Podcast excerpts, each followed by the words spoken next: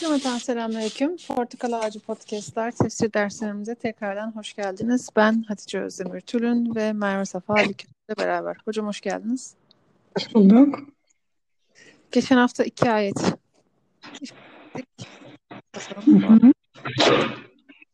Ee, sonunda yani bu iki ayetin sonunda e, kısaca temas etmiştik. E, kısastan bahsediliyordu. E, yani iki ayette de aslında kıs, kısastan bahsediyordu 178 ve 179'da. E, bununla alakalı bir şey daha söyleyip bu şekilde bitirelim inşallah. E, 177. ayette de birden bahsediyordu. E, ve bu bize e, bilmiyorum hatırlar mısın ikimize de iyi gelmişti. E, yani iyiliğin ne olduğu, e, bir kavramına yakından bakış, e, Müslümanın e, her yerde olmasına dair gereklilik. E, bu bize iyi gelmişti. Yani yansımıştı sohbete de elhamdülillah. O şekilde de o nurla bereketle de devam ederiz inşallah. Çok güzel bir söz gördüm e, sosyal medyada. E, deniyordu ki Müslümanın olması gereken üç yer vardır. İşte evi, işi, camisi. E, bir yer daha vardır olması gereken her yer.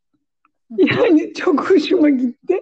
Hani şuraya e, sığdıramıyoruz Müslümanlığı. Yani evimiz, işimiz, camimiz tamam işte bu kadar değil.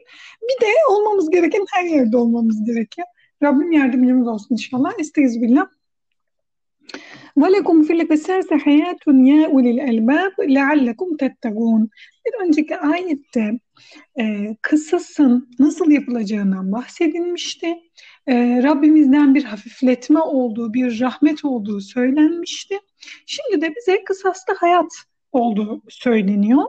E, ve umulur ki, e, umut edilir ki e, sakınırsınız diye Rabbimiz, Rabbimiz bizi uyar, uyarıyor.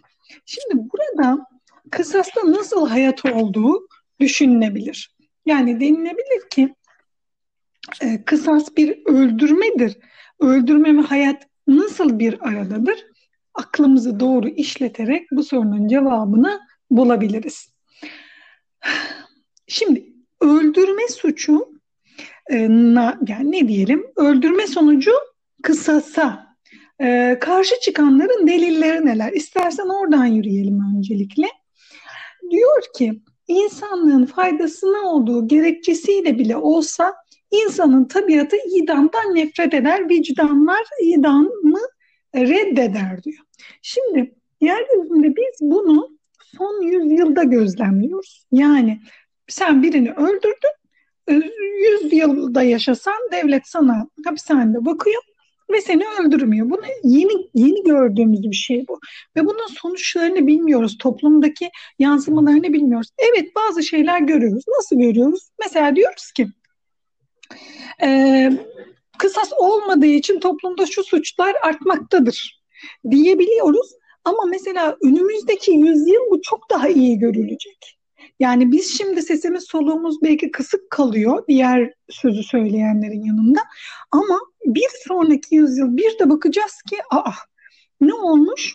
Ee, bu kısasın olmayışı hayatın içinde çok daha farklı problemlere yol açabilmiş. Ya yani biz umut etmeyiz böyle bir problemin ortaya çıkmasına da Allah'ın dünya üzerinde kurmak istediği sistem belli ee, ve bu sistemle yaşarsanız huzur kazanırsınız dediği sistem belli. O sistemin adı İslam. Bir de buna karşılık bizim ya şöyle de bir deneme yapsak olur mu dediğimiz şeyler var. Ve bunun e, bazı akli e, gerekçeleri var. Yani diyoruz ki biz insanlık olarak diyoruz ki ya benim içime sinmiyor. Şimdi şunu düşünelim. Hırsızlık yapanın e, nasıl şu falan ceza verilir? Benim içime sinmiyor. İşte ee, bir insan e, hata edip adam öldürdü diye nasıl hemen onun canı alınır? Benim içime sinmiyor. Bir insan şu suçu işledi diye nasıl e, çarptığında benim içime sinmiyor. Hatice'cim hapishanelerde bu ilk e, Özgecan olayını hatırlar mısın? E, çok yani derinden sarsılmıştık. E, çok travmatik bir hadiseydi Türkiye tarihinde. Ailenin duruşu çok etkiliydi bunda bence. Yani benim yorumum bu. Ee, hep birlikte bir sarsılmıştık yani ne oluyoruz böyle bir şey nasıl yapılabilir? Sonra maalesef maalesef maalesef hepimizde bir kadın cinayeti olduğunda bir erkek cinayeti olduğunda fark etmez bir e, yani olayı hafif hafif hafif umursamamaya başlama gözlenmeye başladı. Neden? Çünkü insanın beyni kendisini koruma altına alıyor yavaş yavaş. Yani bu kadar acıyla birlikte yaşayamıyor ve acıya duyarlılık geliştirmeye başlıyor. Sonra ne oldu biliyor musun Hatice'ciğim? Özgecan Aslan'ın da diğer birçok e, maktule çok ciddi acılar çektirip e, öldüren birçok zanlı ben takip ettiğim süreci içeride hırsızlık gibi e, efendim ne diyelim e, küçük suçlardan diyelim hırsızlık e, evet adi suçlardan ama şey değil e, yüz kızartıcı e, suçlardan ama çok büyük suçlardan değil. Şimdi bu insanlar işte diyelim ki ailesini geçindirebilmek için hırsızlık yaptı. İşte çocuğuna bilmem ne alabilmek için hırsızlık yaptı. Bu insanlar tarafından e, ifşa edildi. Çünkü bunlar televizyon izleyebiliyorlar, durumu gözetleyebiliyorlar. Bir de çok adi suçlar var. Diyelim ki kendisi de namus için birini gitmiş öldürmüş. Yani onun adı, onun, onun adı bu. Diyelim ki işte kız kardeşine laf söyleyen birini gitmiş öldürmüş. E, ebedi yatıcı. Hatice'cim ne oldu biliyor musun? İçeride bu insanlar öldürüldü. Ben bunu çok yakından takip ettim ve çok üzülerek söylüyorum. Müslümanların çoğunlukta olduğu, çoğunlukla Müslümanların yaşadığı bir ülkede bunu söylerken çok utanç duyuyorum ama e, kendi maktullerine yaptıkları yapılarak öldürüldüler. Bu çok acı bir şey. E, Hatice'ciğim ben senin sesini alamıyorum. Dinliyorum hocam ben. Ha, tamam. Hani ne olur ne olmaz bir deneyeyim dedim. Bu çok acı bir şey. Şimdi şunu diyebilir miyiz? Aman efendim hapishanedekilerin yaptıklarını biz e, delil mi kabul edeceğiz? Hayır, delil kabul edeceğiz demiyorum. Ama toplumun vicdanı bunu kabul etmiyor diyorum. Bir. İkincisi bunlar e, bir öldürülmedi, iki öldürülmedi, üç öldürülmedi derken toplumda acıya bağışıklık geliştiriliyor. Bunu psikolojik bir neden olarak öne sürüyorum. Mesela Ali Murat Daryal babamın hocası, ya benim babamın hocası değil sadece, bizim bütün hocalarımızın neredeyse Marmara İlahiyat'tan geçmiş, neredeyse bütün e, hoca efendilerin e, din psikolojisi hocası. Türkiye'deki ilk jenerasyon din psikolojisi hocalarından. Hoca efendinin kurban makalelerine, kurban kitabına bakmanızı tavsiye ederim. Orada o kadar güzel özetliyor ki durumu. İnsanın e, ihtiyaçları vardır diyor. Ve insanın kan görmek de bir ihtiyacıdır diyor. Çok basittir diyor. Çünkü neden? Öleceğini tekrar tasavvur eder diyor. Ama İslam bunu o kadar güzel tasarlar ki diyor. Yani ona merhamet gösterir. Ölen e, birazdan e, kurban edilecek hayvana, ölen bile demeyelim yani. Merhamet gösterir. Efendim onu süsler. Efendim onun gözünü kapatır, değil mi? Onu yatırırken ona eziyet vermez bıçağını hemencecik e, şey yapar. E, işte keskinleştir. Hatice'cim bir şey anlatayım sana. Ayasofya'ya gittik. Açılacak Ayasofya o gün. E, işte denildi ki e, kurbanlar kesilecek. Herhalde birisi mi adadı ya da başkanlığımız mı e, uygun gördü tam bilemiyorum. Dediler ki falan yerde kurban kesilecek. Ben de ne zamandır kurban e, kesimi e, izlememiştim. Ondan sonra dedim ki bir gideyim de yüreğim soğusun yani. Hani bir ölümü tekrar tefekkür edeyim. Hatice'cim ben böyle bir şey görmedim. Dört tane koç, e, kınalı, e, güzel, e, adanmış Ayasofya e, bize e, tekrar e, kapılarını açtı. Tekrar orada namaz kılacağız diye adanmış dört tane koç. Hatice'cim estağfirullah yahu ben böyle bir boyun çevirmek ömrümde hayatımda görmedim Hatice. Yani nasıl şimdi hani görüntülü olsak sana tasvir edebilirdim. Şimdi şöyle düşün, insan boynunu düşünelim. Böyle dimdik duruyorsun ve karşıya bakıyorsun gibi düşün. Kafanı kaldır, kaldır, kaldır, kaldır, kaldır. En arkaya kadar kaldır. Şimdi bunu hayvan konumunda düşünelim. Yere yattıklarını ve boyunlarının neredeyse işte kulakları o sırtlarına değecek kadar kafalarını kaldırdılar Hatice'ciğim. Başlarında celepleri yani onlarla ilgilenen insanlar. Hani başka insanlar değil. O da çok önemli. Yani o hayvanın bağ kurduğu birisi var orada. Kendini ona teslim ediyor. Bir daha bir daha orada ben yaşadım. Evet büyükbaş hayvan izlemek de güzel. Büyükbaş hayvanı izlemek de güzel. Gerçekten temiz kesen, doğru kesen, sünnete uygun kesen birini izlemek çok güzel. Küçükbaş hayvan da bir başkaymış Hatice'ciğim. Onun o teslimiyetini görmek de bir başkaymış. Onu da e, görmüş oldum. Buna izlemek mecburiyetinde miyiz? Kalbimiz kaldırmıyor. İşte kan göremiyoruz. Hayır değiliz yani.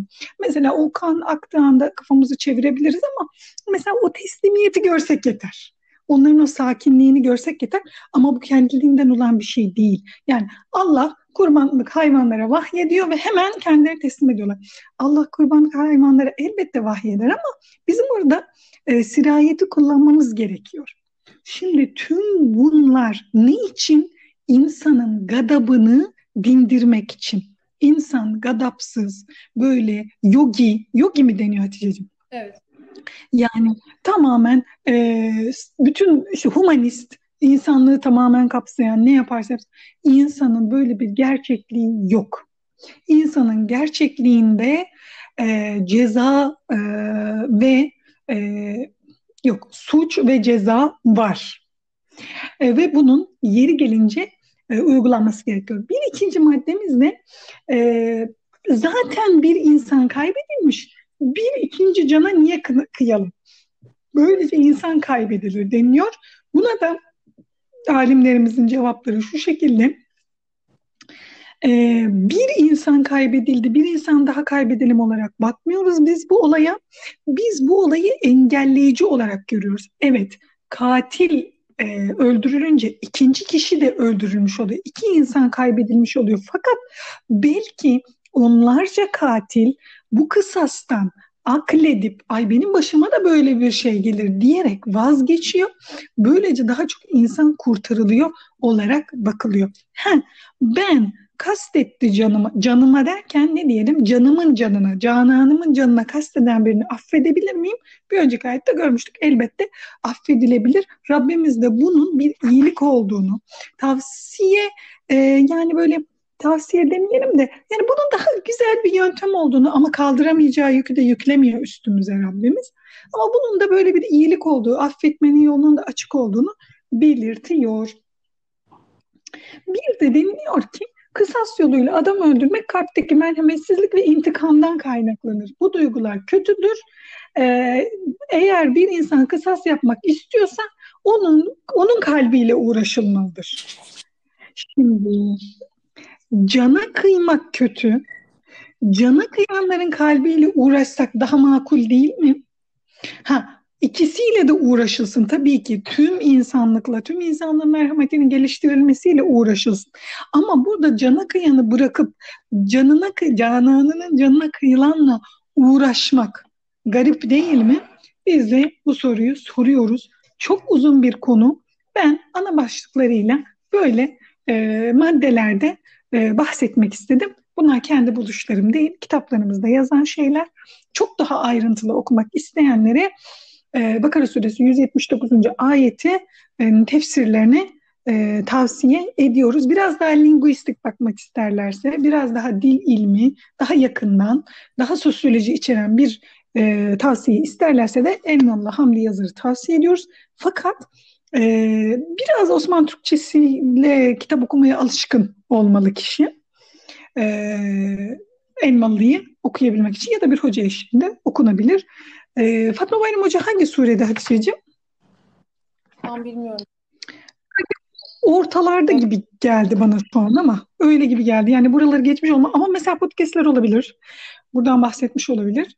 Ee, Elmalı takip ediyorlar. Mesela bunu tavsiye etmiş olalım. Buradan da daha ayrıntı belki girmişlerdir.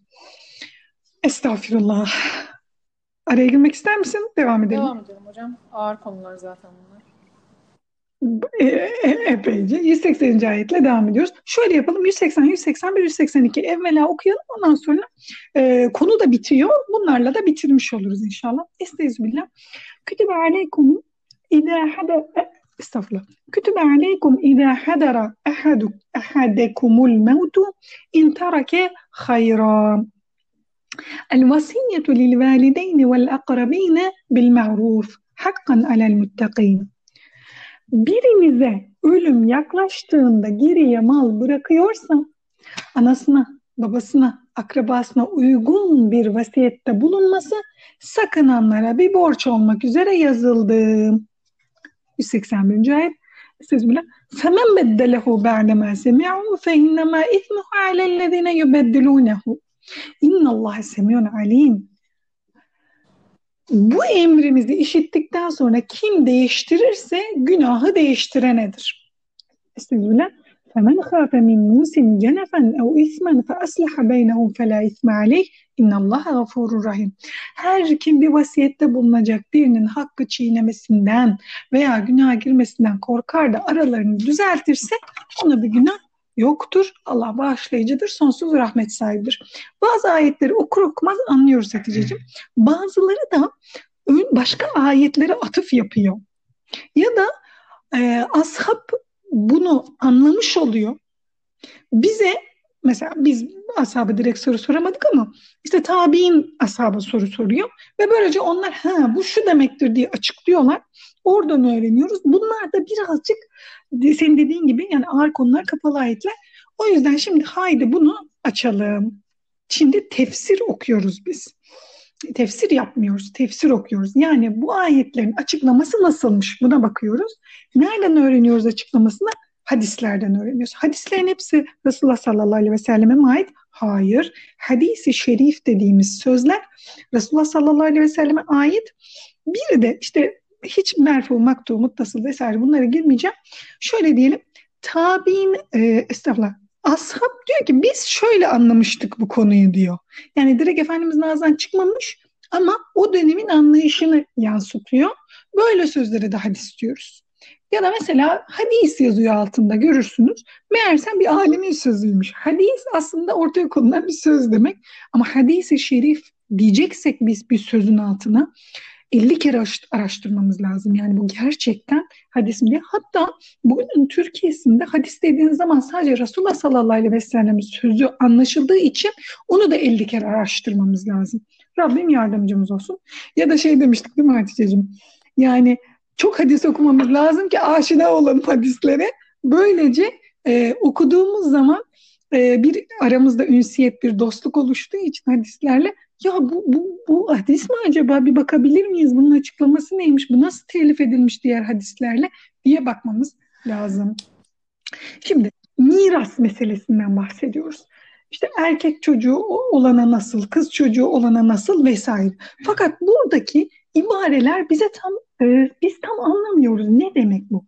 Şimdi hemen o günün e, gel Arabistan'ına gidelim. Orada erkek çocuklar bütün mirası alıyorlar Hatice'ciğim. Bugünkü Karadeniz ben sana söyleyeyim. Karadeniz'in bazı köylerinde bugün erkek çocuklar bütün miras halen alır. Başka yerlerde olabilir mi? Olabilir. Ben sadece bildiğimi söylüyorum. Ölenin erkek çocukları bütün mirası alır. Erkek çocuğu olmayan ne olur biliyor musun Hatice'ciğim? Aa o zaman tamam onun kızları alır. Ben mesela dört kız kardeşim tamam yaşasın. Abim yok erkek kardeşim yok. Bari babamın mirasını alacağım diye ben sevinebilir miyim? Hayır öyle bir şey olmaz yakından uzağa diğer erkek, akrabasına kalır. Ee, kadının herhangi bir hakkı yoktur mirasta. Peki ben e, malımı e, çocuklarıma, akrabam, mesela kız çocuğuma diyelim ki veya doğrudan çocuklarımı atlayarak bir akrabamı veya çocuklarımı ve akrabalarımı atlayıp arkadaşlarıma mal bırakabilir miyim? Kadın erkek ayrımı yapmadan bütün akrabaya hmm, vasiyet edebilir miyim? Falancıları benim mirasımdan mahrum tutun diyebilir miyim? Bu ayet bize bunun cevabını veriyor Hatice'ciğim. Diyor ki bize Nisa suresinde zaten mirastan pay alan erkekleri zikretmiyor. Şimdi bu ayetin tamamlayıcısı neredeymiş demek ki Nisa suresindeymiş. Şimdi çok farklı surelerde de var ama evvela oradan bahsedelim. Neden Nisa suresinde erkeklerden bahsedilmiyor? O gün bilinen bir şey bu. Zaten erkekler o gün alıyorlar. O yüzden de hanımların payı. Sadece kızları mı? Hayır. Annesi, hanımı, e, kız kardeşi, e, onun bakımı altında diyelim ki. Bunlar da zikrediliyor. Ama işte bunlar çok ayrıntı konu. Hiç girmeyeceğim onlara. Bireysel cevaplar vermeyi çok seviyorum. Bana Ayşe Hanım arıyor diyor ki durumumuz şu şu şu şu. Benim önümde de zaten programım açık oluyor. Bunu çok güzel bir algoritmaya dönüştürdük. Yani onu anında görebiliyoruz yani. Çok rahatız o konuda elhamdülillah. Feraiz bir algoritma halinde e, Diyanet'in herhangi bir kurumunu, herhangi bir müftülüğünü aradığınız zaman biz hemen söyleyebiliyoruz size dakikalar içerisinde e, mirasınızın nasıl olduğunu. Bunu da bakmamız gerekiyor Hatice'ciğim. Yani benim bilmem gerekiyor. Yani e, kızım ve oğlum varsa çok karışık bir şey yok. Sadece oğlum varsa da karışık bir şey yok. Sadece kızlarım varsa oradan e, babanın erkek kardeşine e, ve kız kardeşine çok küçük bir pay düşüyor. Yani çok küçük bir pay düşüyor ama düşüyor oradan. Onu da e, çok rahatça herkes öğrenebilir. Tavsiye ediyoruz. Hani deniyor ya Hatice'ciğim e, ilmihal konuları çok zor falan. Hep bazı konuların hepsini bilmemiz gerekmiyor ki. Yani ben bütün zekatın bütün ayrıntılarını bilmiyorum Hatice'ciğim. Zekat demişim estağfurullah. Feraizin, feraizin. Bütün ayrıntılarını bilmiyorum. Hoş zekatın da evet. Mesela birisi bana karşıma çıksa petrolün zekatı e, tekrar düşünüyorum. Bir dakika bir dakika petrol ticaret malı mı sayıyorduk? Onu şöyle mi sayıyorduk? Tekrar bir düşünüyorum. Tekrar kontrol ediyorum. Ondan sonra cevap veriyorum. E, çıkmadı böyle biri. Hemen çıksa zaten ne yapacağım belli de. Diyelim ki böyle biri çıksa karşıma ona diyeceğimiz e, şeyi tekrar tekrar kontrol ediyoruz. Oh yoruldum. Devam edelim mi? Tabii ki edelim. Şimdi burada şöyle bir şey var bu ayetlerde Hatice'ciğim. Ee, geriye mal bırakmıyorsa vasiyette bulunması borç yazılı diyor ya. Yani şöyle mi? Ee, ben kendi kendime dur bir düşüneyim. Nasıl vasiyet edeceğime karar vereyim. Hayır hayır böyle bir şey demenize gerek yok. Zaten belirli. Sadece bunu kendi içinizden bir tekrar edin. Sizin üzerinize bu bir borçtur. Yani sizin üzerinize bir borç olarak yazıldı derken kastedilen şey bu size farzdır. Siz bunu bir kontrol edin. Neyi nasıl yapacağınızı bilin. Bu kastediliyor. Resulullah sallallahu aleyhi ve sellem örnek olayla anlatalım. Sa'd ibn Ebi Vakkas hastalanıyor. Resulullah sallallahu aleyhi ve sellem onu ziyarete gidiyor. Diyor ki ya Resulallah ben bütün malımı Allah yolunda e, miras bırakıyorum. Yani vasiyet ediyorum. Allah yoluna vasiyet ediyorum diyor. Diyor ki Resulullah sallallahu aleyhi ve sellem yakınlarını zengin olan bırakma, yakınlarını zengin olarak bırakman onları halka el avuç açan yoksullar olarak bırakmandan daha iyidir. Evet sen Allah yolunda e, vasiyetini bırakıyorsun fakat ne yapıyorsun? Diyelim ki ümmetin ihtiyaç sahibi içindeki insanlara e, işte diyelim ki bugün tabiriyle söyleyeyim mesela işte erzak paketi hazırlıyorsun. Biz şu anda erzak paketleri hazırlıyoruz. Başvuruları alıyoruz. Allah yardımcımız olsun. İnşallah herkese yetişebiliriz. Ee, mesela işte erzak paketi hazırlıyorsun ya da ne diyelim o günün sözüyle ne olabilir? Ee, hurma dağıtabilir. Ee, o, o gün ne yeniliyorsa onu da buğday dağıtabilir, un dağıtabilir vesaire. O gün bunları hazırlıyor, dağıtıyor diyelim ki. Şimdi burada bazı ins birçok insanı doyurmak mı önemli? Ama bir kısım insanı evet yine doyurmak ama kendi evlatlarını da zekat verebilecek, e, mallarını çoğaltıp yine vasiyet bırakıp yine toplumu geliştirebilecek insanlar olarak bırakmam mı önemli. O yüzden tüm malını vasiyet etme. Bu uygun değildir e, diyor Resulullah sallallahu aleyhi ve sellem e, ve konuyu bütünleyince de karşımıza diğer hadislerle, diğer ayetlerle birleştirince de bu çıkıyor. Demek ki bir insan ne kadar vasiyet ederse etsin en fazla ne kadarını e, vasiyet edebiliyormuş Hatice'ciğim? Yani diyelim işte ben e, falan vakfa bağışlıyorum e, maaşımı, ay esnafla e, vasiyetimi dediğimiz zaman en fazla üçte bir senin hakkın. Gerisi evladı yani hakkı. Ha, peki Hatice bir şey düşün. Hayatta tüm malımı bir vakfa bağışlayabilir miyim? Yani olabilir insanın aklına geliyor. Hayatta hayattayken sana kimse karışamaz. Ama yine orada deriz ki Resulullah sallallahu aleyhi ve sellem'in böyle bir emri vardı. Çoluk çocuğunu bu şekilde bırakma diyordu. Heh, buna yine e, dikkat çekmeye çalışırız. Fakat Hatice'cim şunu da unutmayalım. Ee, insanlar 100 yıl, 200 yıl mesela biz Siyer'de görüyoruz. Ee, adamın bir tanesi bir ev yaptırıyor. En sonunda o evi o satıyor, o alıyor, o satıyor, o alıyor. 200 yıl sonra ev, e, Eyüp Ensari Hazretleri alıyor ve Resulullah sallallahu aleyhi ve sellem orada işte Medine'ye geldiğinde yatıp kalkıyor. Adamın bir tanesi 200 yıl önce o evi e, kitaplarda gördüm ben Ahmet geliyor diye yaptırmış. İnşallah bu evde kalır diye dua ede de yaptırmış. 200 yıl Hatice'ciğim. Çünkü taş evler, oradaki taş e, işte diyelim ki yani düşmez taş kolayına da. Yani şimdi Ayasofya'yı görüyoruz yani. Evet başka bir mimarisi var ama birçok eski camiyi görüyoruz. Yüzlerce yıl dayanıyorlar. Bunlar e, küfeki taşı dediğimiz ağır taşlardan yapılan, rüzgardan etkilenmeyen şeyler. Şimdi bunların e, dayanıklılığı başka, bizim günümüzdeki ihtiyaçlar başka. Bir, yani bu insanların e, harcamaları başka, bizim harcamalarımız başka. Orada nasıl, ne tür harcamalar vardı? Kısıtlı, sınırlı bir harcama. Biz bugün sınırsız bir harcama deryasına bırakıyoruz çocuklarımız. Bir. İkincisi, e, çocuklarımızın ev sahibi, araba sahibi yapma gibi gayeleri olanlar var ya da şöyleleri olanlar var. Meslek sahibi yapma gayeleri olanlar var. Bazıları da bazı işte e, görüşlere göre diyor ki vasiyet artık bir nevi o çocuğu para kazanılabilir kazanılabilir halde bırakmaktır. Çünkü sermaye ile e, bir e, iş kurulmuyor sadece deniliyor. E neyle kuruluyor peki? Hem sermaye hem de meslek olmalı. Şimdi görüyorum ben mesela işte e, bütçeleri trilyondan, ne trilyon ne? Yeni parayla ne diyelim? Milyonlarca lira bütçeyi yöneten iş adamları. Mesela işte var çevremizde böyle şeyler. Bakıyoruz nasıl almışlar? Evet babalarından da milyonlarla devralmışlar. Ama bakıyoruz yaşıtlarına. Diyelim ki 30-35 yaşında milyonları yöneten iş adamları var. Bakıyoruz babalarından devralmışlar mı? Evet Hatice'ciğim devralmışlar. Devralmamışlar diyemeyiz şimdi. Ama kimisi yürümüş kimisi durmuş. Demek ki ikisi bir arada olmalı bunların. O yüzden vasiyet konusuna böyle bakabiliriz.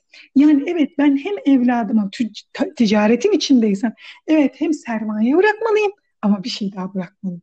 Dünya görüşü bırakmalıyım. Bu da çok ciddi bir vasiyet. Künhü diyoruz böyle şeylere yani içeriği. Sadece al yavrum ben sana e, işte günümüz Türkiye'sinde orta zengin diyelim, orta ölçekli bir işletme bırakıyorum diyelim ki 10 milyon liralık bir işletme bırakıyorum diyelim ki. Yani bunu çocuğum katlayabilir, ilerletebilir. Ama şunu da bırakmam gerekiyor benim o çocuğa. Dünya görüş. Şimdi evet efendim. Buyurunuz sizi dinliyoruz. Şu anda çok merak ediyorum zihninden geçenleri. Dinliyorum. Daha yakın gibi geldim bana. Da, e, belki fikrim vardır diye dedim. Yani bu yani hani Ee, daha önce de söylemişimdir. Bana çok geliyor. Sosyal medyadan da çok geliyor. evet. Çocukları hangi okula veriyorsunuz? Çocukları işte e, hiç e, yani din dini olarak belki daha e, arkadaş ortamının zayıf olduğu ama eğitim olarak çok daha e, kullara kabul alınca çocuklarımız bir nefsimiz bir şey e, kabarıyor bilmiyorum belki de imtihan oluyor. Benim en çok gördüğüm kendi bu okul hayatı sürecinde ya da çocukların okul hayatı sürecinde e, hep bir şey var. Ya hani çocuk eğitimi iyi alsın biz geri kalan kısmını ailede tamamlarız. Hmm. Şeysi var. Yani hani e, bunu çok fazla gördüm ben. Bilmiyorum hani bunun için ya çok çocuğun tem, bilmiyorum karakterin çok sağlam olması gerekir. Hatice'cim ne kadar sağlam olabilir? Eğri oturalım doğru konuşalım. Çocuk ben, ben yani, kaç yaşına kadar çocuğa ben yetebileceğim?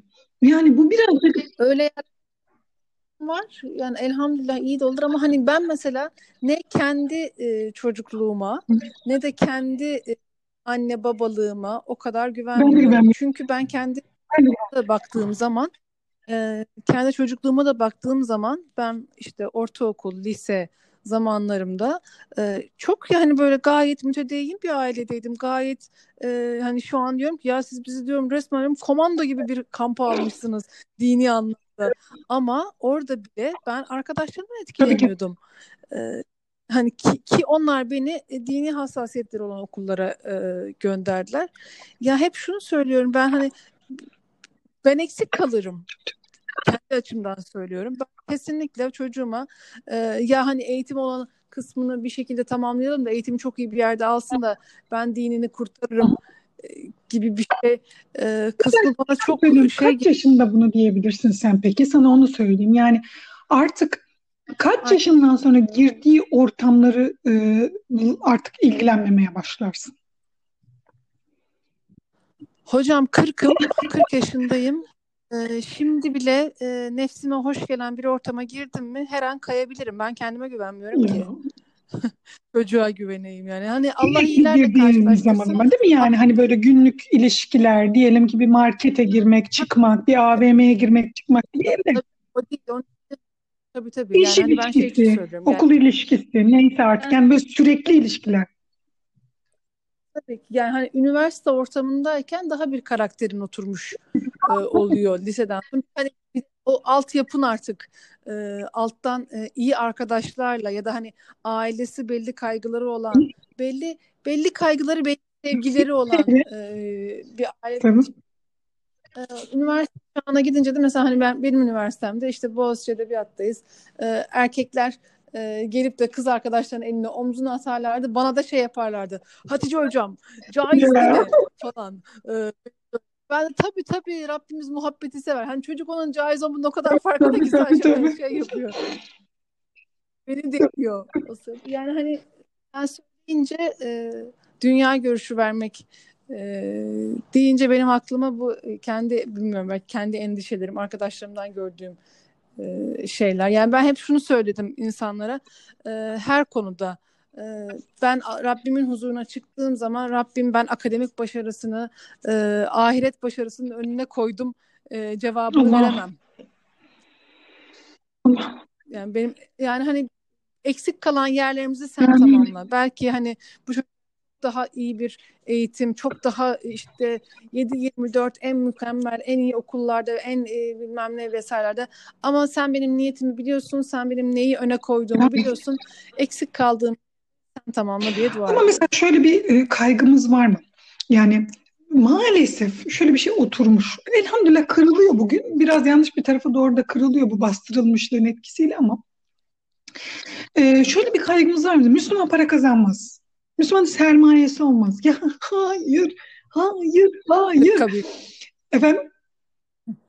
bir hırka bir lokma. Hayır, hayır, evet, aynen, aynen. Öyle olmamalıyız.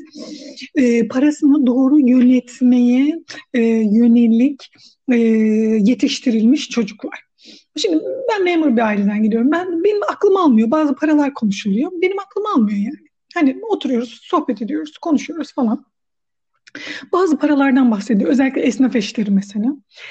Diyorum ki böyle çarpıyorum, bölüyorum falan. Diyorum ki eski parayla mı, yeni parayla mı? Yani gerçekten Hatice'cim aklım almıyor. Ve mesela şunu sordum. Hani bu aile çevremizden birine, e, beyefendiye dedim ki şimdi bu paralardan bahsediyorsunuz ya dedim. Şimdi sormadım ayıp kaç şirketinizin cirosuna kadar diye de. Dedim ki siz dedim mesela kaçta görüyorsunuz kendiniz dedim. Yani hani diyelim ki işte Türkiye'nin zenginleri. İşte şu şu şu şu. E, altta şunlar şunlar var. Yani mesela birinci sınıf, ikinci sınıf, üçüncü sınıf falan. Dedi ki artık öyle bir şey yok dedi. Birinci sınıf var dedi. Yani en kaymak tabaka. Tamam. Yani bunu hepimiz biliyoruz. İşte mesela müzeciliği falan aile almıştır. Resimciliği falan aile almıştır. Bunları biliyoruz yani hemen konuştuğumuz anda aklımıza geliyor. Tekel gibi bir şeydir bunlar. Buna kaymak. Ondan sonra dedi krema tabakası var. Krema, sütün kreması da yani bayağı bir yoğun. Yani bu böyle.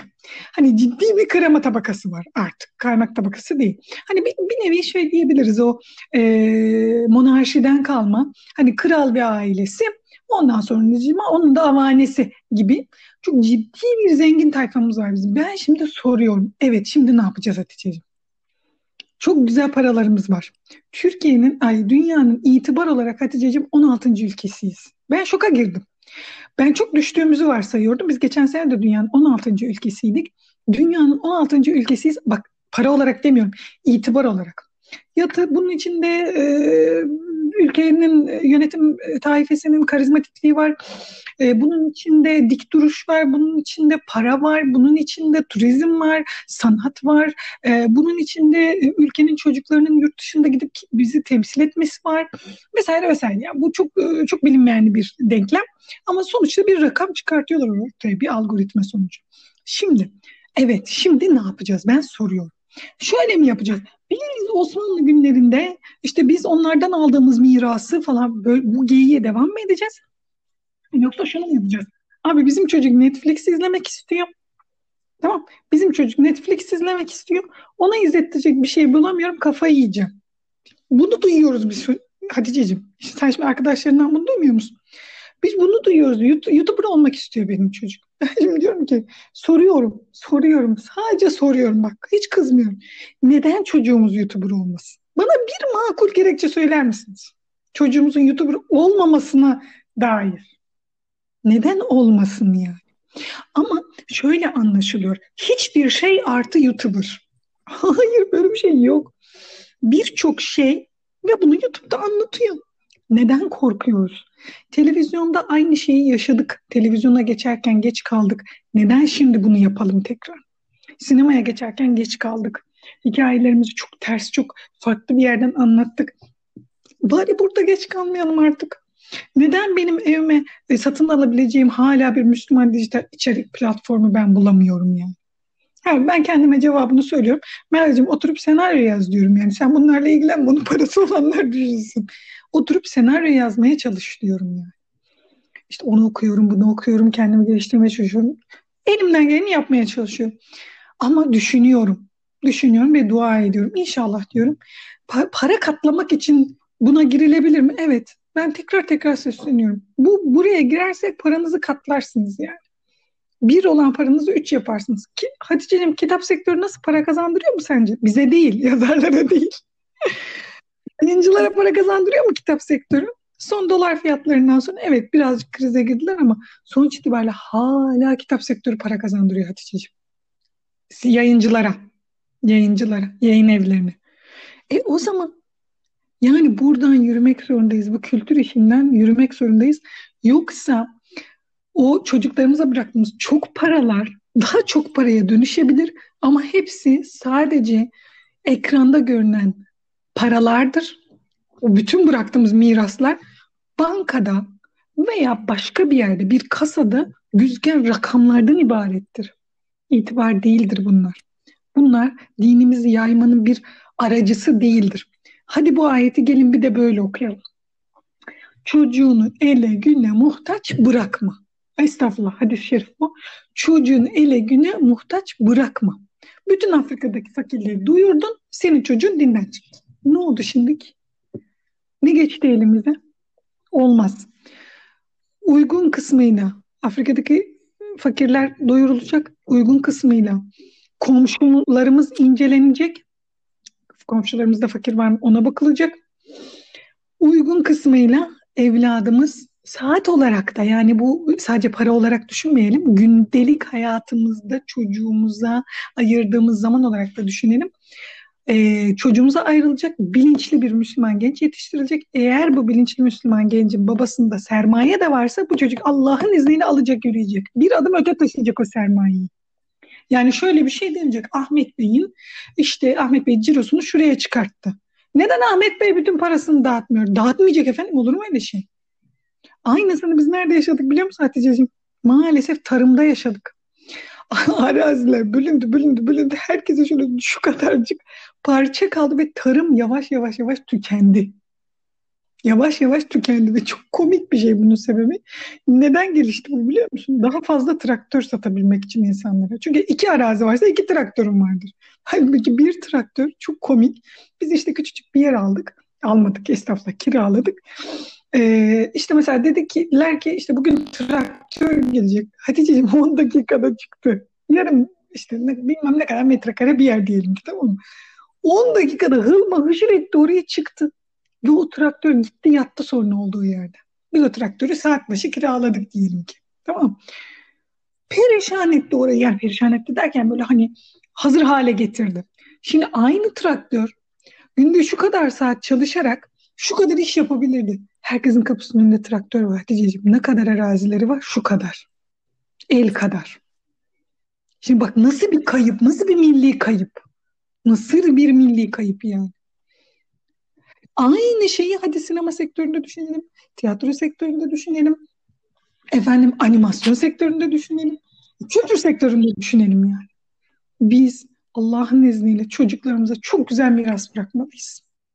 Kültür, para, fikir ve bunlara hazır, bunları yaymaya hazır bir çocuk. Bilim mi? Hatice'ciğim bilim de parayla. Kimse kusura bakmasın. Benim çocuğum bilim insanı olacak. Senin çocuğun bilim insanı olacak. O laboratuvarları kuramazsan o çocuk mecbur kalıp e, gavur ellerine gitmek zorunda kalacak. Bak şimdi mesela şeyi duyuyorum. Duyuyor musun hiç bilmem. Böyle bir iki bir iki bir iki bizim çocuklarımız Amerika'dan geri dönmeye başlıyorlar mesela. Hiç duydun mu böyle bir şey bilim insanlarımız?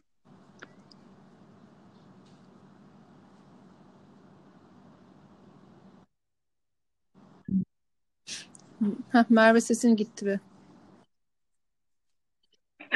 e, tekrar söyleyeyim. E, 1-2, 1-2, 1-2 derken e, Amerika'daki, Avrupa'daki çocuklarımız bizim kurduğumuz kurumların başına, mesela diyelim ki Türkiye e, işte Havacılık ve Uzay Kurumu, işte Türkiye işte a, araba yapıyoruz ya şimdi mesela, işte onu elektrikli araç tasarlıyoruz. İşte onun onun başına bir birisi geliyor. Çocuklarımız derken yani koskoca bunlar 40 yaşlarında insanlar. Yani yurt dışında buradaki e, işte piyasa olmadığı için yurt dışına gitmiş kişiler yavaş yavaş geri dönmeye başlıyorlar. Hatice'ciğim ne bunun kaynağı? Para. Paramız olursa laboratuvar açarız. Paramız olursa bunları kurarız.